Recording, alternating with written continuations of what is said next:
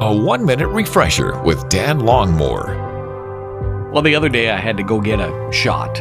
And as the pharmacist was about to give me the injection, she said, Oh, just a little pinch. Are you ready?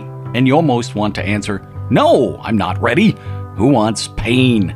Well, in life, you have probably discovered, like I have, that pain and suffering and hurt often comes without warning. Nobody says, Are you ready? It's just there. It's a part of life. Like with a shot, I got the shot and life went on. And sometimes in the midst of our pain and suffering, life must continue.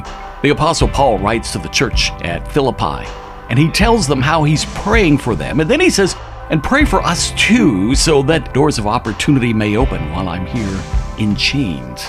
Those words, in chains, really spoke to me. There in the midst of suffering, perhaps of humiliation, of others maybe mocking him, Paul says, Pray for me. In the midst of suffering, life must go on.